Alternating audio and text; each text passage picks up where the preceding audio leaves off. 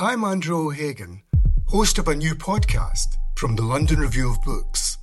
It's about the bloodiest and most controversial event of the Falklands War the sinking of the General Belgrano. Margaret Thatcher was accused of a war crime. The truth would only emerge in the pages of a private diary. This is the Belgrano Diary. Listen wherever you get your podcasts. Twice, twice, Welcome to the London Review Bookshop podcast. To find out about our upcoming events, visit londonreviewbookshop.co.uk forward slash events. Thank you very much. Can you all hear me? The microphone is clipped on. You should do a mic check too, possibly. Hello. Brilliant. It's working. Um, thanks, thanks for having me. Thanks for having us, and thanks all of you for coming. Um, yes, so uh, Lars is going to read in a moment, and um, then I'll ask him some questions, and then you can ask him some questions, and then he'll sign books that you all will want to buy, I'm sure. Um, before he starts reading, I thought perhaps I'd tell him how I came across his work and why I like it so much. Um, maybe like many of you, I first read Lars Iyer's fiction in the context of his blog that you used to write for quite a while. Mm. This was, uh, I suppose, about 10 years ago. And that blog soon became um, his first book, Spurious, which was published in 2011 um, which was then became part of a trilogy. The other two of Exodus and, and, Dogma, which you can also buy today, and they were these kind of bleak Beckettian comedies um, structured around a conversation between two characters, Lars and W, who went to conferences and got drunk and argued with each other. And they were also about philosophy, um, or really about what it means to sort of be a philosopher as much as they were about philosophy. They weren't sort of philosophical texts.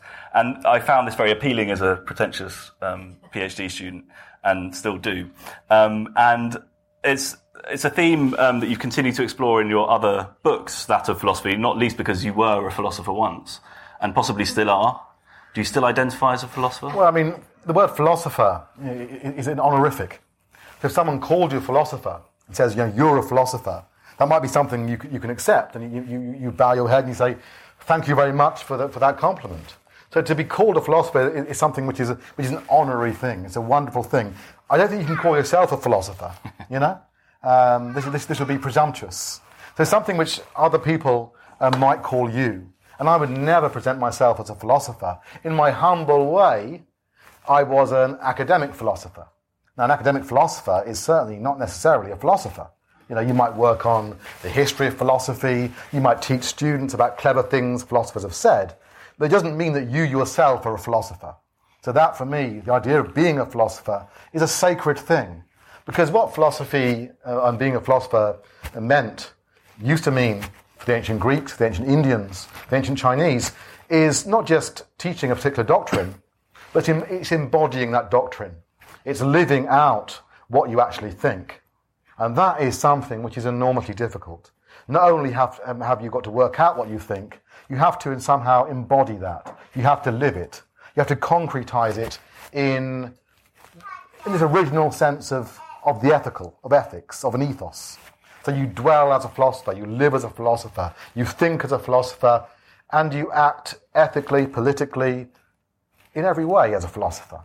So for me, then, being a philosopher is something awe inspiring. I would certainly never call myself that. I'd love to be that, but unfortunately, I know and I've written books about this, I know that I fall very far short of that. Well, we can be the judges of that then. If it is an honorific, it's one that we can choose to apply. As indeed many of the characters in your book, books, I should say, all of your books, feature people who enter those um, fictional worlds and are given the honorific and become kind of um, important um, figures for the mm. people around them. Especially in the last, in your last two novels, um, Wittgenstein Jr., which was published maybe when was it published? Four years ago? Five, yeah, 2014. Like which is mm. about a group of Cambridge undergrads who um, a, a, sort of enigmatic new don is um, thrown into their midst and, and teaches them very badly. I suppose mm. it's fair to say, philosophy, but also teach them a way to live, and they they become kind of obsessed with him and and his life, and it's and he and then they begin to call him Wittgenstein Jr. It's not a it's not a biographical novel, or rather, it's not a um, a kind of novelization of Wittgenstein's life, but he is given this honorific by the characters around him. And a similar thing happens in Nietzsche and the Burbs, which is the book we're here to talk about today, which is about a group of sixth form students who are um, just before their exams or 10 weeks before their exams, a new student enters the school who has come from a private school. They're, they're in a kind of bog standard comp and he's similarly mysterious and enigmatic and begins to, um, and will fascinate them, I suppose. Um, what's, I, maybe before I ask the question, you'd like to give a reading from Nietzsche Hmm. and the Burbs and give us a sense of. Yeah, I'll give you a sense of the novel. I'll give you a flavour of the novel. And the first section I'll read um, is about these sixth formers, and they're in class, and they're being taught about um, well-being. Well-being class. Mr. Merriweather, teen whisperer, beaming at us all. Beam bags. Working in groups on our happiness worksheet. Class discussion. What is happiness? How can we increase it? Is the capacity for happiness simply a trait, or can it be developed? Misty Merriweather asking each group for its thoughts. Mr. Merriweather summarizing our thoughts on the board. Happiness, path or goal? The cultivation of happiness? Is it possible? Mr. Merriweather extemporizing on happiness inducing habits on joy enhancement and mood induction techniques, on working on yourself, on governing the soul. Mr. Merriweather speaking of the cultivation of good habits, of altruistic habits, of civilizing the affects. More group discussion. Are unhappy people neurotics? Should we become happier for the sake of others and not just ourselves. Mr. Merriweather summarizing thoughts once more. The optimism of the happy, the selflessness of the happy. Mr. Merriweather posing a question What is optimism? Inanity, Paula says. Insanity, Art says. Stupidity, I say. Blindness to the facts, Merv says. Mr. Merriweather mouthing no. Anyone else? Silence. Mr. Merriweather assisted by his PowerPoint display.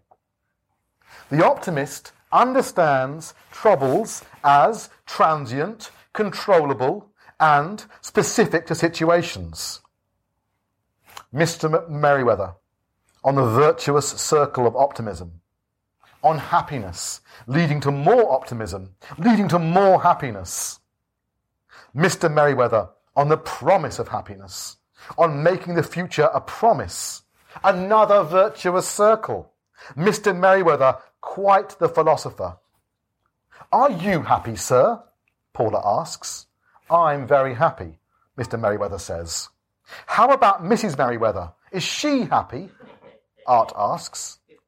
I hope Mrs. Merriweather is very happy, Mr. Merriweather says. Are animals happy, Mr. Merriweather? Merv asks. In the case of higher order animals, probably yes. Most of the time, Mr. Merriweather says. Which is happier, do you think, sir? A koala bear or a gorilla, I ask. Happiness varies enormously from case to case, Mr. Merriweather says. When were you happiest, sir? Art asks. I've never been happier, Mr. Merriweather says. What's so great about being happy, sir? Paula asks. I mean, why is it so important to be happy? Don't you think there are more in- worthwhile things to worry about, sir? Art asks. Why should we be so happy, sir, when so many people are miserable? Paula asks. These are good questions, Mr. Merriweather says. But we can't make ourselves miserable just because there's suffering in the world. Happy people are oblivious, sir, Paula says. Happy people don't think. They want to keep us happy, so we don't think, Art says. Who? Who wants to keep us happy? Mr. Merriweather asks. The system, sir, Art says. What system? There is no system, Mr. Merriweather says. What about the central banks and corporate friend system, sir? Art asks. And the Beltway media and financial services system, Paula says. The school, university, business system, sir. What about that, I ask. And there's a prison industrial system, sir, Art says. and the military security complex, sir, Paula says. And don't forget the Westminster Broadcasting big accountancy firm Revolving Door, sir, I say. What about the Babylon system, sir? Art asks. What about nihilism, sir? Paula asks. Mr. Merriweather shaking his head. Thank you very much. So, Mr. Mr. Merriweather is an embodiment of, of what? Of bad philosophy, of, of self help, or of the education as it currently is conceived in. The idea that philosophy, philosophizing would be devoted towards, pointing towards individual happiness is, I think, grotesque. you know, individual happiness for the philosopher um, is, is not significant compared to larger questions about how we live, how we should live, um, the price we pay for being happy, the price others pay for being happy, the exploitation that's required for us to be happy and settled and you know um, having a nice time domestically. So I think philosophy is interested in, in, in, larger questions than individual happiness, and to that extent, Mr. Merriweather would embody for me the idea of making ethics an individual consolation. For me, ethics is, is more than that. So the nihilism of the which which um, the characters who you hear talking to Mr. Merriweather there and are the central kind of chorus of this novel, who mm. take Nietzsche, this this this new schoolboy, on as their sort of mascot and leader, really, is is is is, is taken more seriously than perhaps I took from the novel. I, I wondered to what degree you were gently showing these teenagers to be contrarian adolescents and how much you think that their dissent and their rebellion is valuable and important on its own terms because they live these very comfortable lives. I mean, we haven't spoken mm. about the hmm. setting yet, but they live in suburbia in Wokingham. It's a it's a novel that's set in a in a very real place, and they're constantly mm. bemoaning this fact that their lives are too. You know, too easy to create art. Actually, they all want to be musicians. They form a band, and they have nothing to rebel against. They find, and so mm. one of the things that they one one of the things they find so exciting about Nietzsche is that he's had a brush with insanity, but also that he seems to hmm. embody a nihilism that they find attractive. But you, it sounds to me like you, you, you, you value that of, in them. Well, in all my work, I send up intellectual life. I have some fun at the expense of intellectual life. But on the other hand, I take intellectual life extremely seriously. You know, it impresses me. And what impresses me is commitment. And this is the commitment we see today in youth movements, in, in movements led by youth, um, movements such as Extinction Rebellion, and other interesting movements that are occurring, springing up across the world. So I find these movements inspiring. Recently, I was at a, a at a school strike, and I was there with my oldest son and, and my wife, and I, unfortunately, I had to leave a little early. But what I was told when I, when I came home was that there was a, a, teenage, a teenage boy there, 15 years old, and he was speaking about the climate crisis. And he was speaking with such um, articulacy, but most of all with such passion, that he was trembling with emotion. I thought that was a wonderful thing, that the young can teach us how to tremble with emotion when we're confronted with issues like the climate crisis and financial crisis.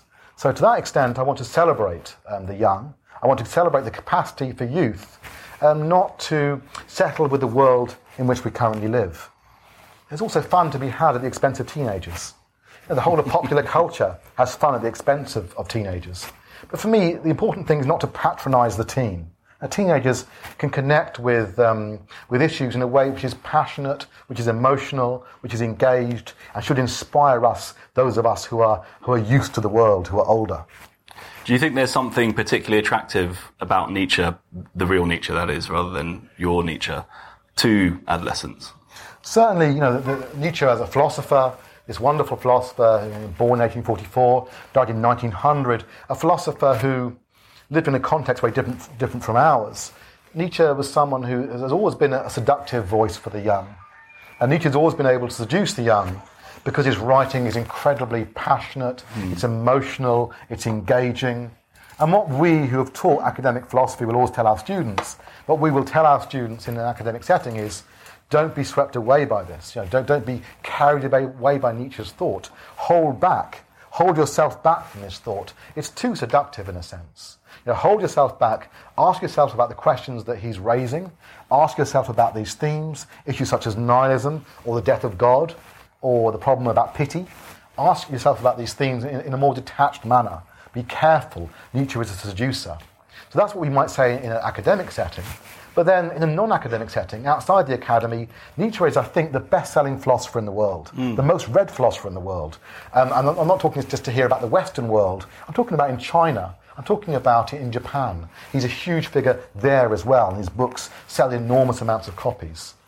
From my perspective, Nietzsche is a dangerous thinker because of that seductiveness. But on the other hand, I recognize that for the young, he is a blazon of passion and he can point the way to a passionate engagement with the world. He's also quite a funny writer, or at least I'm not sure. I'm never sure, and I'm no philosopher, let alone a Nietzschean, so I'm not, I'm not sure how intentional it is. But it, the, you know, the chapter title in Ecce Homo, or mm. when it, you know, there are things like why I am such a brilliant writer, or why why I, why there's no one as good. You know, you, you know them probably much mm. better than I do. But is that unintentional comedy, or is that bombast part of his shtick? Would you well, say? he's a very very funny writer. Mm. He's many many things. Nietzsche's Nietzsche's a whole world of different affects. The point is for Nietzsche is to rouse us through his philosophical writing. His work can be extremely funny, extremely moving. It can be dripping with a pathos that we might find, you know, we might find rather suspicious. Some of it is horrifying. Some of it is, is, is, is dark. It's misogynistic. It's, um, it's racist, some of it. So this as a text is, is rich, it's fascinating, it's horrifying, all these things, and it's also humorous.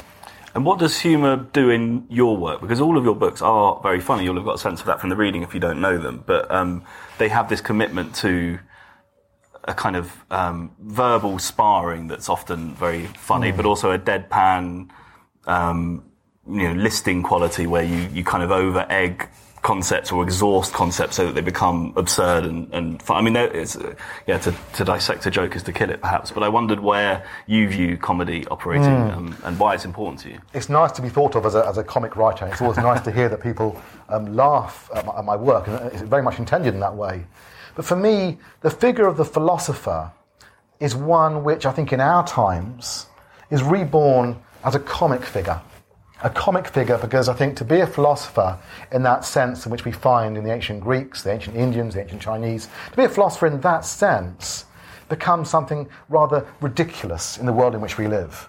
To be a philosopher in that sense, I think you become something akin to a holy fool in Dostoevsky. You know, the idea of the holy fool, uh, which we get from in Russian Orthodox Christianity the idea that you, are a fool for Christ, you're a fool for your ideas, you will live out your commitments in a manner which will appear absurd to the world. I think likewise, philosophers who live in that ancient sense of philosophy will appear ridiculous to the world. There's something foolish about the philosopher, there's something comic about the philosopher. So for me, part of um, this idea of, of, attempting to body, embody philosophy is that you become a laughing stock. so in my work, certainly, um, there's a lot of fooling around, um, a lot of laughter, I hope anyway, for, the, for readers. There's a great deal of humour. These are fundamentally humorous books, they're comic books. But that comedy, I think, reflects what the philosopher has become in our world. And that comedy, now, and this is going to be a bit of a convoluted statement, that comedy is something which not only is a matter of us laughing at the philosophers, but the idea that that comedy laughs at us as well, for whom philosophy has become comic. And yet you've written, you know, you've, you've, you've kind of documented or celebrated or perhaps lamented this changing status of the mm. philosopher as a figure in, in fiction. And your own career is, is, is quite unusual in that regard. You mentioned Dostoevsky um, mm. a moment ago, and he was someone I was thinking of when, when I was I was trying to sort of compile a list of philosophers who, who write fiction or who write novels or um, philosophical novelists, and he's obviously kind of one of the first names you might reach for. But up until fairly recently, lots of philosophers did write fiction. Mm. Um, Iris Murdoch would be a very prominent figure from the 20th century. And even Nietzsche wrote fiction of mm. one kind or sure. another, if you couldn't call them novels or not. Um, I suppose I wanted to ask you two questions about that. One is to is to ask why philosophers no longer write novels, apart from you. Mm. Um, and the second, which is connected, is to ask what fiction can do that you found straight philosophy couldn't. Because as well as these novels, you've written two very ten- dense and difficult academic books about Blanchot and other subjects. Mm. Um, so yeah, those. What has fiction allowed you to do that that, that that that kind of writing wasn't allowing you to do? Yeah, it's interesting. You know, philosophy in, in, in the West has often been linked very strongly to fiction. If we think of Plato, Plato's philosophical works are, you know, they're, they're works of fiction and, and presented I mean, they're not presented as fiction in that, in that strong sense, but they're, they're presented as takes on, on a historical situation, on the historical um, Socrates. So if you read Plato's works, these works are, um, are, are really fictional works. They're based on Socrates, but Plato plays around with the life of the, of the historical Socrates. He puts things into Socrates' mouth that probably weren't there in the historical Socrates. So, really, from, from, from um, ancient Greek philosophy onwards, fiction has been important in philosophy. And what's important there, I think, is the idea of testing out ideas, of embodying those ideas in characters in their lives, in situations, of embodying those ideas and then crashing them up against other ideas. For me, you know, we, we find this in Plato, we find it in Kierkegaard's work, we find it especially in Dostoevsky. So, in a book like, for example, The Idiot, Dostoevsky asks himself, well, what if someone with a, a Christ like purity, a Christ like innocence, was in our world today? This, of course, is the, is the Russia of the, of the 1860s. What if something like that were to appear in the world today? What would happen? What's the result of that? Now, we know Dostoevsky to be a, a devout man we know that he's someone who, who's very much part of the, of the Russian Orthodox Church. And for him, you know, um, Christ is, is, is, a, real figure. Jesus Christ is someone very important to Dostoevsky. What's interesting in Dostoevsky's work is, notwithstanding that, his character, the idiot, who's supposed to embody this Christ like innocence, is someone who causes mayhem in his immediate context. Um, the idiot is someone who can never get things to work um, in, in, his world. He can never get, make things happen properly and smoothly. He's always misunderstood. Calamity is always around the corner. So what you find Dostoevsky doing there is testing, testing this idea of being innocent, this idea of being someone who is not practically engaged with the world. And the idiot, in that sense, is not a character who is wholly admirable. He is genuinely foolish, genuinely, I don't know what, what, what, what, what word to use here. He's someone who is a pathetic figure in so many ways. Now that, that's, I think, is what we can do in, in fiction, is to dramatize these kinds of ideas, ideas of innocence, ideas of messianism. We can dramatize these and show how they work when they're pushed up against the world in which we live, the real world, the complex world. So is that the difference? Because obviously, lots of contemporary, certainly in the analytical tradition, the idea of um, what philosophical work looks like often has fictional elements, even if they're very naive. I'm thinking here of sort of the thought experiment yeah. as a as a mode mm. of argument that, that some of the sort of most famous papers in the analytical tradition from the 20th century are set up as quite crude speculative, you know, stories about mm. a state of affairs, and the argument is that by reading them and thinking about them, considering them, um, an argument that has applications to wider general principles can be derived. But that's that's not what you think Dostoevsky does, or yes. what your novels do. So in this tradition, what is a thought experiment? In thought, thought experiments in philosophy are rather similar to thought to experiments in science. And the idea is, in, in science, in the laboratory, if you're conducting an experiment, you isolate out certain elements that you want to um, see interaction with one another. And what you're doing in, in those experiments is abstracting from the real and complex world in which we live. So if you're a scientist in the laboratory, as I understand it, you are isolating certain things, um, certain phenomena that you want to see interact, interplay in some way, and see what happens. And in philosophy, you're doing something quite similar. You're abstracting from the, com- the complex, rich, everyday world in which we live. But the problem is in that abstraction, you lose that complexity. So my, my, my question is, and there there might be people here who can enlighten me about this, my question is about the um, scope, the relevance of these thought experiments in philosophy. Because my worry is what we do is we, by conducting these experiments, we leave, we, we, we leave behind the rich, lived world that we inhabit. And that makes these thought experiments hopelessly abstract. So, in a sense, you're drifting towards fiction has, has enabled you to to write what you think of as more authentic philosophy? You know, I couldn't call myself myself no, no, no, a, a philosopher. You can say the work is philosophical. Philosopher. Okay. I don't know about any of these things. what they allow me to dramatise is the idea of the philosopher as buffoon, as a comic figure. So the idea of a philosopher as someone who's foolish, a holy idiot, someone out of place, out of sync. Uh, a philosopher is someone who can't have a philosophy career in a, in a, in a, in a university. This is anathema to, to, to a real philosopher, or the philosophers of my novel. So this uh, of my novels. So the idea then is to present um, philosophy as something outside the university, outside the normal categories in which we, we, we, we think of philosophical work as being done. Philosophy becomes a kind of idiocy, And it's a vocation of idiocy where you're called into an almost deliberate stupidity in the face of what my characters would, would, would consider to be the stupidities of the world. Thank you. That's really much clearer um, than I made it. Um, you, do you have another passage you would like to read? I'm going to read another passage, Yeah. and this passage is something which overlaps with your interest, John. John has, has written a book about cycling, and uh, it's, it's a wonderful book, actually. I, I read it quite recently. Um, what's the title again, John? I've forgotten it. It's called Cyclogeography, but it's very, it's very much the kind of book one of the pretentious young teenagers within your novel would have written, or would have, yeah, Well, on as too pretentious. In my novel, my, my characters cycle around a great deal.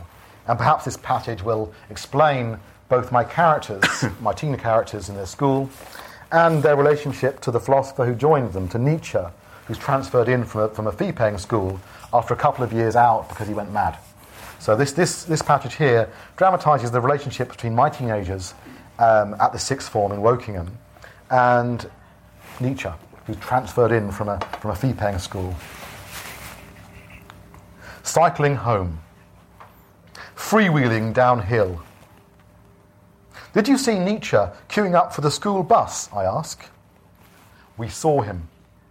Hundreds of kids milling about on the tarmac, bags over their shoulders. Hundreds of them calling, bellowing, shouting to one another. And Nietzsche among them, queuing to get on the school bus hundreds of lower school brats, barely civilized, and Nietzsche among them, about to board a bus to carry him wherever. The indignity, the ignominy, the overcrowding, the fight for seats. What a vision! Nietzsche unable to find a seat downstairs as screaming children scrawl obscenities on the steamed up glass. Nietzsche sitting on the edge of a seat upstairs with the bus stuck in traffic, having to bear the chatter of the screaming children. Nietzsche with the bus at dead halt for half an hour, his head full of the inanities of the screaming children. Nietzsche being bellowed at from the back sh- um, seats. Eat shit and die, posh boy the desire to protect Nietzsche, to look after him. But why? Because he's the new boy? No, because he's different, because he's cleverer than us, better than us. Is that it? It's because he's innocent, I say. He's better than this world. Crap. It's just mystique, Paula says. We're in awe of him because we're from generations of bowers and scrapers. Well, we can't let him travel home with the lower school brats, Art says. He needs to get on a bike. He can cycle home with us. The vision of Nietzsche on a bike. Nietzsche cycling like a pro. Nietzsche, one of us, free on the open road. Nietzsche cycling through the estates, through the scraps of last countryside.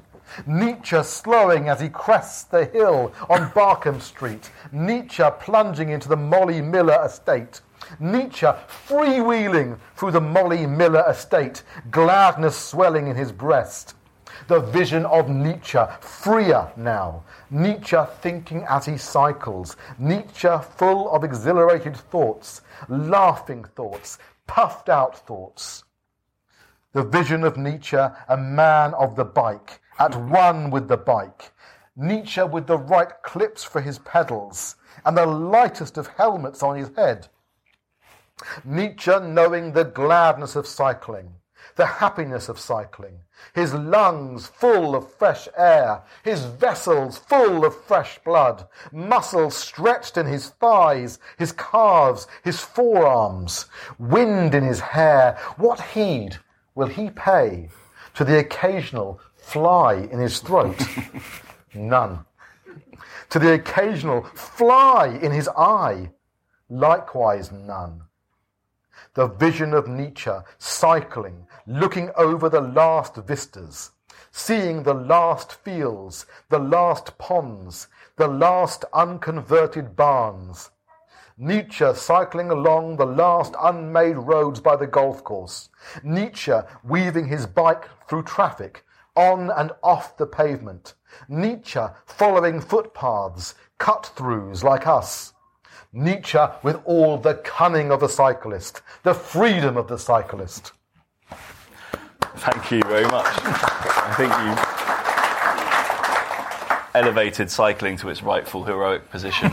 As um, it is the most philosophical of activities. I, I was I thinking think as you read well that be, passage. But sure. you say you claim not to have ridden a bike for many years. Well, I mean- not even for research. Not even for research. My God, no. I, I walk a great deal. I mean, walking is very philosophical. I'm, I'm, I'm a walker in life. But a bike is a cumbersome thing. You know, a bike is kind of a dirty thing. At least my bike was. So a bike propped up in the hallway becomes objectionable. It becomes, you know, too worldly. It drags in dirt. So I became, I became a, I became a walker. I obviously disagree completely. You have a very You must, uh, clean, you have a clean bike. I just tolerate the dirt. I think. I also think that I mean, there's that wonderful. You must know Flann O'Brien's Third Policeman. Hmm. That description of a, a person and a, a bicycle becoming one through the exchange molecule theory. He calls it Absolutely. the exchange of atoms between bicycle and person. So these bikes start. Um, people start sleeping propped up in their hallways because you know one one elbow against the wall because they become 90% bike or whatever, and the bikes start creeping into the larder, stealing food and stuff. Um, but the bike in this novel becomes a, a kind of means of exploration very much in the cyclogeographic tradition because hmm. Nietzsche himself takes on this research project that he identifies as the problem of the suburbs. Hmm. And I wanted to ask you both about the setting of this book, which is very specific, more so, I think, than certainly than the trilogy. But hmm. I guess um, Cambridge becomes a kind of symbolic place as much as a real place. But this is very much set in in a mappable world, in a, in a place hmm. you know from your own youth in Wokingham. Yes, yeah. And the question of suburbia and what it means to these teenagers and what they imagine it to be is kind of central to their struggle, I guess. Hmm. So I was wondering if you could speak a bit about the setting and the way in which the bike provides a way through that setting. Yeah, so the, the novel is set in, in, a, in a town which is 35 miles away. It's 35 miles to the west of, of London, where we are now, and it's uh, largely suburban. Now, Wokingham town centre is very pretty. You have the town hall, and the streets in the town centre you know, lead towards the town hall. The town hall has, has lovely arches. It's got um, um, beautifully arched windows, patterned brick, very nice thing. In the town centre, you have old cottages. You know, these, these are old cottage, hundreds and hundreds of years old, with the old overhangs, with roof tiles. You have the terrace with a nice bank of grass. It's a very pretty place, but you know, Wokingham is an island in, a suburban sea. And Wokingham as a town no longer exists if we understand as ta- a, a town as something which has limits. So Wokingham as a town, if you know that part of the world, has blended in with surrounding towns. And when we visit Wokingham now, you know, it's, it's always distressing to see that Wokingham and Bracknell are essentially merging. that green space between them. Distressing to, to me as a, as a former Wokinghamite. So the, the, the gap between the towns is merging. And what we find the suburbs becoming, these housing estates that sprawl all over the southeast, the suburbs are becoming exponential. They're becoming interminable. They lack a term. They lack a limit.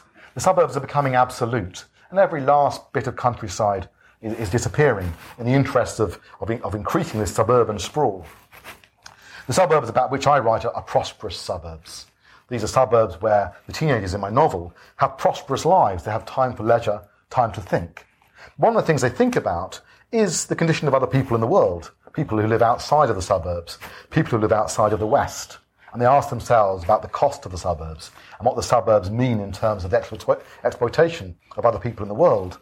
And they also ask themselves about how others live in the world outside the suburbs. How do people live in Bhutan, for example? You know, in Bhutan with, a, with, this, with, with this wonderful high gr- um, measure of, of gross national happiness. So my characters um, find Woking to be somewhere which makes them miserable, which makes them unhappy, which makes them anxious, which makes them bored, which understimulates them. To that extent, I think the suburbs are very familiar. Uh, they're very familiar to all of us as uh, mainstays of fiction, of music. The suburbs um, are, are that place from which we want to get away. We want to leave. We want to leave the suburbs behind. Cycling is a way of leaving the suburbs within the suburbs, if I can put it like that. It's a way of weaving around perpetual traffic. It's a way of exploring new routes that you can take on your bike um, rather than routes directed by the road. On a bike, you are relatively unchanneled compared to a road. So, what my characters are doing when they're cycling is escaping the suburbs in the suburbs. And and for, for, I mean, most of them want to escape. Um, I mean, all of them, arguably. But Nietzsche himself becomes kind of fascinated by this new place that he finds himself in. The implication is that he's moved both schools, but also perhaps he's lived somewhere more old villagey or posher in hmm. some sense. And now he's exposed to the, the mass suburbification around Wokingham. He, he hmm. discovers he, this becomes a sort of compelling research project hmm. for him. And you spoke a moment ago about the way in which the suburbs have been represented in fiction, in, in, in English literature particularly, um, or British literature rather than, I suppose, in American suburban tradition, there's, there's different connotations and associations. Um, and I'm, I don't know how, I mean, what, what kind of novels do you have in mind when you talk about a, a, a British imaginary of the suburbs? I never read contemporary novels, so I have no idea. I, I just read Dostoevsky, I read Plato, and I read Kierkegaard. So I, I don't know about contemporary novels. Contemporary they films. didn't have any models. Yeah, yeah. Contemporary right, yeah. films, I don't know, American. And I guess there's Beauty, things like. Metroland, isn't there? There's, there's. I never, I never, I don't know. Barnes' I'm, I'm lost in contemporary fiction. I, don't- I don't But what about music, which is really at the core Now, of this novel? music, now you're talking. Well, music in in you know the great um, music of the 20th century in, in English rock and pop. Hmm. Really, all of it emerged from the suburbs. Yeah, that's say. Right. a That's, that's, it's, it's, it's, a, it's an interesting thesis. If we read someone like Simon Reynolds, his account of new wave music, that music which we find in the wake of uh, uh, punk music from say 79 to 83. If we read Simon Reynolds, you'll see that you know this music emerges from the provinces, emerges from outside of London, it often emer- emerges from former industrial towns. But in the south, in particular, it emerges it emerges from the suburbs. And the idea that you're moving away from the suburbs, you're leaving the suburbs, there's an impetus that carries it through, carries through from your desire to leave into the music itself, giving an urgency and a passion. So that's certainly something which I had in mind in writing this fiction. And of course, in the novel, um, the characters form a band. They actually form a band, which is another way of escaping the suburbs within the suburbs. But even that is an unsuccessful, pro- well, arguably, Hmm. in the sense that they're so conscious of this history of not just of, of the suburbs of stifling place, but also of these attempts to escape through music that it renders them almost incapable of making it. I mean, they're so conscious of the tradition. They've got they've got this kind of deep anxiety of influence, and Art, who's the big, he can't so he can't play any instrument, but he's he's the sort of um, director general of the band and the conceptual um, stock taker has these grand visions of what they they must make a music that sounds like music after music and so on. But it's hmm. also a book that's kind of haunted. You mentioned Simon Reynolds and, and hmm. his big thing about retromania, the idea that we live in a in a historical period where we're so familiar with the recent past that we can access the music of our childhoods, but also our hmm. parents' childhoods instantly through YouTube, that you can dwell in a perpetual past. That seems to be something that haunts these teenagers true to, uh, too quite acutely. And I wondered if that's something you feel sad about, that there's something that their lives, their attempts to escape the suburbs and even if they're eventually to return to them aren't just stymied by, or in fact aren't at all stymied by their lack of opportunity. It's just that there's no place to escape from because the present, the past, all the other previous modes of escape are there, um, to kind of poking their fingers and laughing at them. Yes, initially, at least, for my characters, and they form the band, they do feel this pressure, the pressure to create something new. And what I exploit for comic effect is that they're always playing, playing stuff, and it sounds like something they've already heard, or their parents listen to. There's a whole section here where every single bass line they come up with Yeah. is a bass line from reggae. It's, it's, like- it's Ken Boothe, it's the people in Bob Marley's band. You know, it's familiar, familiar stuff. But the characters overcome this, um, this postmodern anxiety, the sense of coming after something. They overcome this fairly early on. And in the music they create, I wanted to, I wanted to present, really quite unironically, I wanted to present something which is utopian. This idea of collective music making, which is so important to so many people, especially young people. The idea of making music together seems to, seems to attest to a desire to, for community, a desire to, to be together, a desire to create something, to order and marshal the chaos of experience. So, what the characters in my novel do through their band is precisely to order, to create, to um, give form to something otherwise inchoate, which is their frustration, their desire to escape the suburbs. What they're doing with their band is giving that desire concrete form. And that's, I think, I think something which, far from failing to do, they actually achieve. So for me, these, this band, the band called Nietzsche and the Burbs, which gives the novel its title, this band succeed in their own way. Certainly, I don't want to, I don't, to give, don't want to give too many spoilers here, but certainly it might not be a project that lasts. But while it lasts, it indicates, it points to something. And perhaps it points towards what we might call, is it too pompous a word, a politics? Is it a pre-politics? Is it, anyway, I won't go any further, but perhaps it points to some idea of collective life, of collective action, which would overcome the individualism which is encouraged in contemporary life, in contemporary suburban life. Fantastic. I think that's a nice, hopeful note, perhaps, to um, throw open the questions to you. You, unless you had, did you have a final piece you wanted to read? Well, I'm, I'm happy. I'm more happy to have questions. have questions. Let's have some questions. Oh, hang on, two seconds. So the question is here: Do I think Nietzsche was a fool, the original Nietzsche? I think you know this idea of foolishness or idiocy is something we can understand in, in a positive sense. Nietzsche presented his work as untimely. Nietzsche presented his work as being not of the time in which he lived, and he was acutely aware that his audience did not exist. Um, they weren't his contemporaries. Nietzsche's contemporaries weren't particularly interested in his work, not initially at least. So Nietzsche saw himself as writing for an audience that didn't yet exist, for an audience that he conjures up in his philosophy as consisting of what he calls free spirits. These, don't, these free spirits don't exist yet, but they're going to come into being. And one of the interesting things about Nietzsche's work is that he wants to constitute this community. He wants to, um, he wants his work to, to create a particular kind of reader. And that, I think, is an aspect of his, of his foolishness, or perhaps we should use another word here, his untimeliness. The absolute fool. mm. Is there such thing as an absolute fool? It's an intriguing idea. Mm. Certainly. Gentleman over here, I think. Across your work, there's like a lot of a sense of like the end of history is like a really overbearing sense. It's like with all of the characters, with even with this one that I have not yet read, the sense of like these unmoored characters in an after space. Mm. Like I, I also thought of like when you were talking about the suburbs in relationship to the endless lawn in uh, Wittgenstein mm. Jr. as well. The sense that like even though you say all as all space is like filling up, it's simultaneously being emptied out. Mm. And I wonder if you could like pass comment on any of that. No, this, this, is a, you know you put it out exactly right here. So if we think in terms of um, te- temporality, think of the end of history. What does the end of history mean? Well, the end of history is a, is a buzzword that floated around in the 1990s. We link it to Francis Fukuyama, um, and Francis Fukuyama's thesis was that a liberal democracy, as we currently find it, is the ultimate form of political organisation. Capitalism, as we currently find it, is really the only economic form that can survive in the present and that will go on. As a result of this, we find what Fukuyama um, pessimistically calls the civilization of the last man. And this, this phrase, the last man, that Fukuyama uses, is taken deliberately from Nietzsche's work. It comes from Thus Spoke Zarathustra.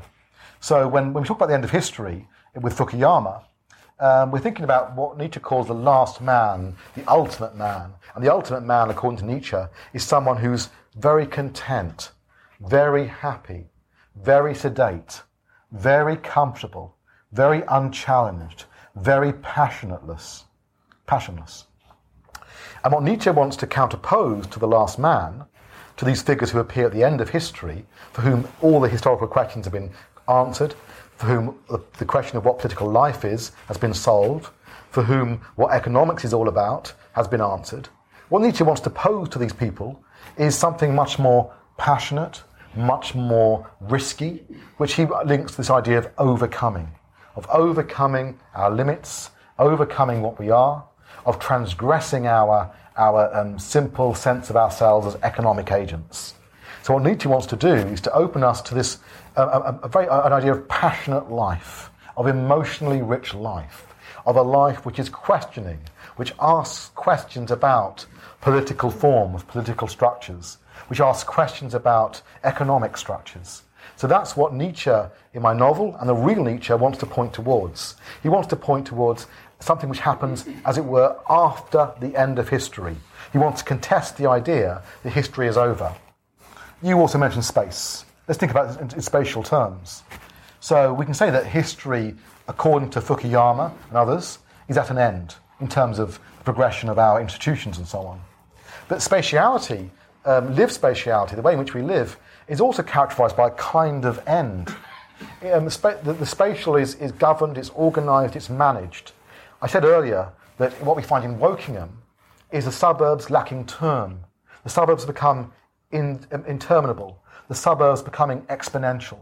The suburbs simply spreading and determining our very idea of what space might be. If you go to Wokingham, what you find is the last countryside disappears.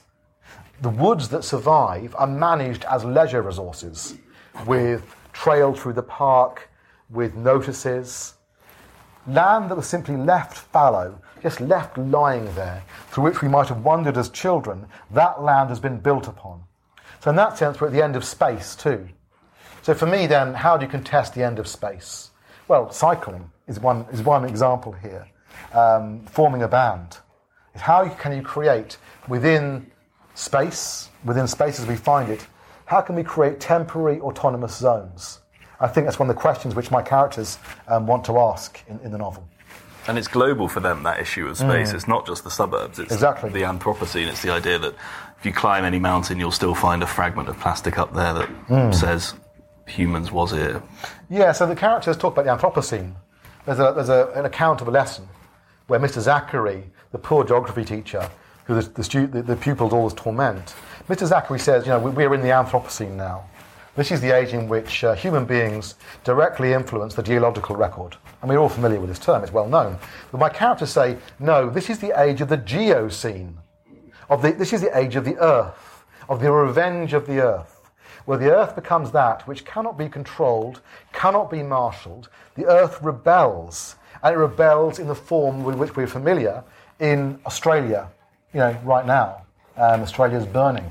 I was being interviewed by someone in Sydney yesterday, and there he was, stripped to the waist. He said it's 12 midnight, it's 35 degrees in, in Sydney, it's um, 80% humidity, it's totally filled with smoke. That is the rebellion of the earth. So our rage is not so much an Anthropocene for me, it's the Geocene. It's the revenge of that which we thought we could marshal. I, I, I just wondered if I could um, introduce a note of skepticism. Um, because not about the maybe the, the forms of meaning that these characters end up engaging in, cycling and uh, band practice and so on, but rather skepticism about the characters themselves. I mean, one um, really absent feature in the novel for anyone who looks around at teenagers nowadays is none of them is on their phone. Your characters.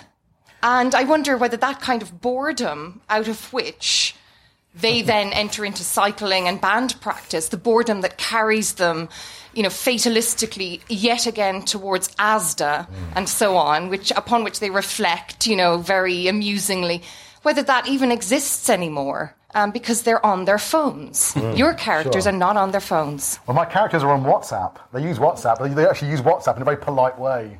And they actually don't use any of these emojis. I mean, I don't have a mobile phone. I have no idea about the mobile phone, the mobile phone world. Um, so it's a complete mystery to me. So I don't have a phone myself.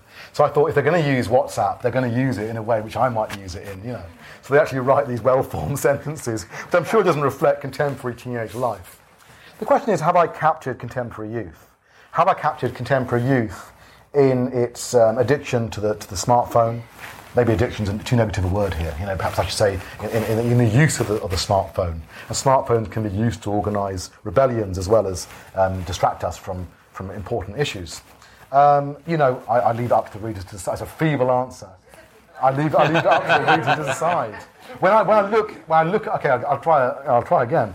Um, when I look at a, at a bunch of students in a room, um, and this is maybe just my lecturing, which is so boring, I see students who are not entertained or excited. I see students who are often pretty bored. So I see boredom as something which is really quite real. I see in the faces of students very often a lack of engagement. For me, if I think of the contemporary um, mood among the young, I think of it as disso- dissociation, dissociation. It's a hard word to say, but dissociation, where you don't feel quite real. You don't. You hover above the world, And this is what I wanted to capture in, in, the, in the teenagers of my novel. Thank you. Um, reading your novel, I found it really interesting that lots of the characters um, they struggle with Nietzsche. Sometimes they misunderstand him, like Art does, and mm. Nietzsche actively kind of rejects them when he's giving his mm. final presentation. Um, if it's the case that Nietzsche is so relevant now, is it a misunderstood or a misrepresented Nietzsche He mm. doesn't have the same, which doesn't actually mirror the correct Nietzsche and the correct teachings that he put forward? Yeah, this is an interesting question, isn't it? So Nietzsche, as a philosopher, was very suspicious of the idea of leadership. Nietzsche didn't want to be a leader. He didn't want people to simply follow him. What Nietzsche wanted is for people to, to think for themselves in some way, to philosophize for themselves. And just to, just to generalize, to, to move very quickly here, Nietzsche argued that philosophy is not something which is solely abstract. It's to do with our bodies, it's to do with our physiology, it's to do with our, our characters, it's to do with who we are as singular individuals. So the idea for Nietzsche then is somehow that you would, that you would follow him to the extent you don't follow him. You would follow him in order to develop to understand what your body can do, to use a term which we find in, in, um, in, in Spinoza's work. The idea that what you're trying to access here is what it is you can do, not slavishly imitating Nietzsche, not writing scholarly books about Nietzsche, not, dare I say, writing novels about Nietzsche, bringing him into the present. The idea is to render your own, your own body operative and to discover what it is that you might unfold in your singularity. And it's to that extent that Nietzsche might well be understood, possibly, as being relevant now, timely now, in his untimeliness. Um, so uh, part of the, I guess, part of the performative dimension of Nietzsche's work, his use of narrative, is that he uses narrative as a way for him to like philosophize out of the kind of like conceptual nature of philosophy, wrestling his way out of the concepts that he thinks are making life unlivable. And I wanted to ask, I guess, whether you see this like wrestling as something that's common to literature and potentially to music and also, I guess, to collective action. Mm. The idea is how can we make life something bearable, livable? How can we live a livable life, a life we want to live? This is a very philosophical question, or rather, philosophers that pose this explicitly. But we also find it in the arts in general. So one of the reasons I might be drawn to a particular band, a particular artist, is not just because of their music, but because of the life they seem to embody for me. In this novel, um, disco is a very important thing. So one of my characters in particular, called Merv, Merv is very drawn, very moved by the example of a pioneer of disco called David Mancuso. I don't know if you know David Mancuso's work. David Mancuso was a DJ. He's a wonderful kind of DJ. What David Mancuso did was hold loft parties parties in lofts in, in New York back in the 1970s. And what characterized David Mancuso's parties was everyone was welcome in, everyone could come in. There's a very small cover charge. You had black people, Hispanic people, trans people, homosexual people, all kinds of people who might not find a world that welcomed them elsewhere. They were welcome in David Mancuso's loft. And David Mancuso understood what he was doing as holding a party a party that would celebrate life in its richness, life as it, as it, as it falls outside of conventional channels. And Merv, my character, is very moved by this because for him, disco is a kind of collective. And what he's looking for is the attempt to, to, to, to, find a template for the livability of life. I think that's one of the reasons why, certainly, this might affect my interests. If I'm interested in an artist, a writer, I want to find out about their lives. This month in, in this bookshop, London Review of Books bookshop, in, in, I was delighted to see earlier in your front window my, my favourite novelist, Thomas Bernhard. Thomas Bernhard's work is prominently displayed in the window, and for me it's a great joy to see this because Bernhard has always been a figure who's very important to me and very neglected in the English speaking world. He's a very important figure in continental Europe. I'm always amazed how few people know his work. When I read Bernhard, it's not just about reading lines on a page. I want to find out more about Bernhard himself. In fact, I, I love Bernhard gossip. I love Bernhard letters, letters to his editors. I love the um, recollections of Bernhard, published by a friend of his. They're the most one, it's the most wonderful book where Bernhard's friend recollects what it's like to hang out with Bernhard. The point I'm making here is that what we're looking for is the idea of livability, of living a bearable life, of finding a template that would allow us to understand how we might live. And that's what I think the arts provide us with. For me, in that sense, we can talk about the aesthetics. The art is an aesthetic matter. But for me, art is also about ethics, or the ethical, or dwelling, of how we might live on the earth, particularly for young people who are so passionately devoted to particular artists. So that's how I'd answer your question a bit obliquely. It's about the livability of life. Um, it's about ethics. That's, that's for me is what the arts are, are, are about. Thank you. Thank you so much for a very eloquent dissertation.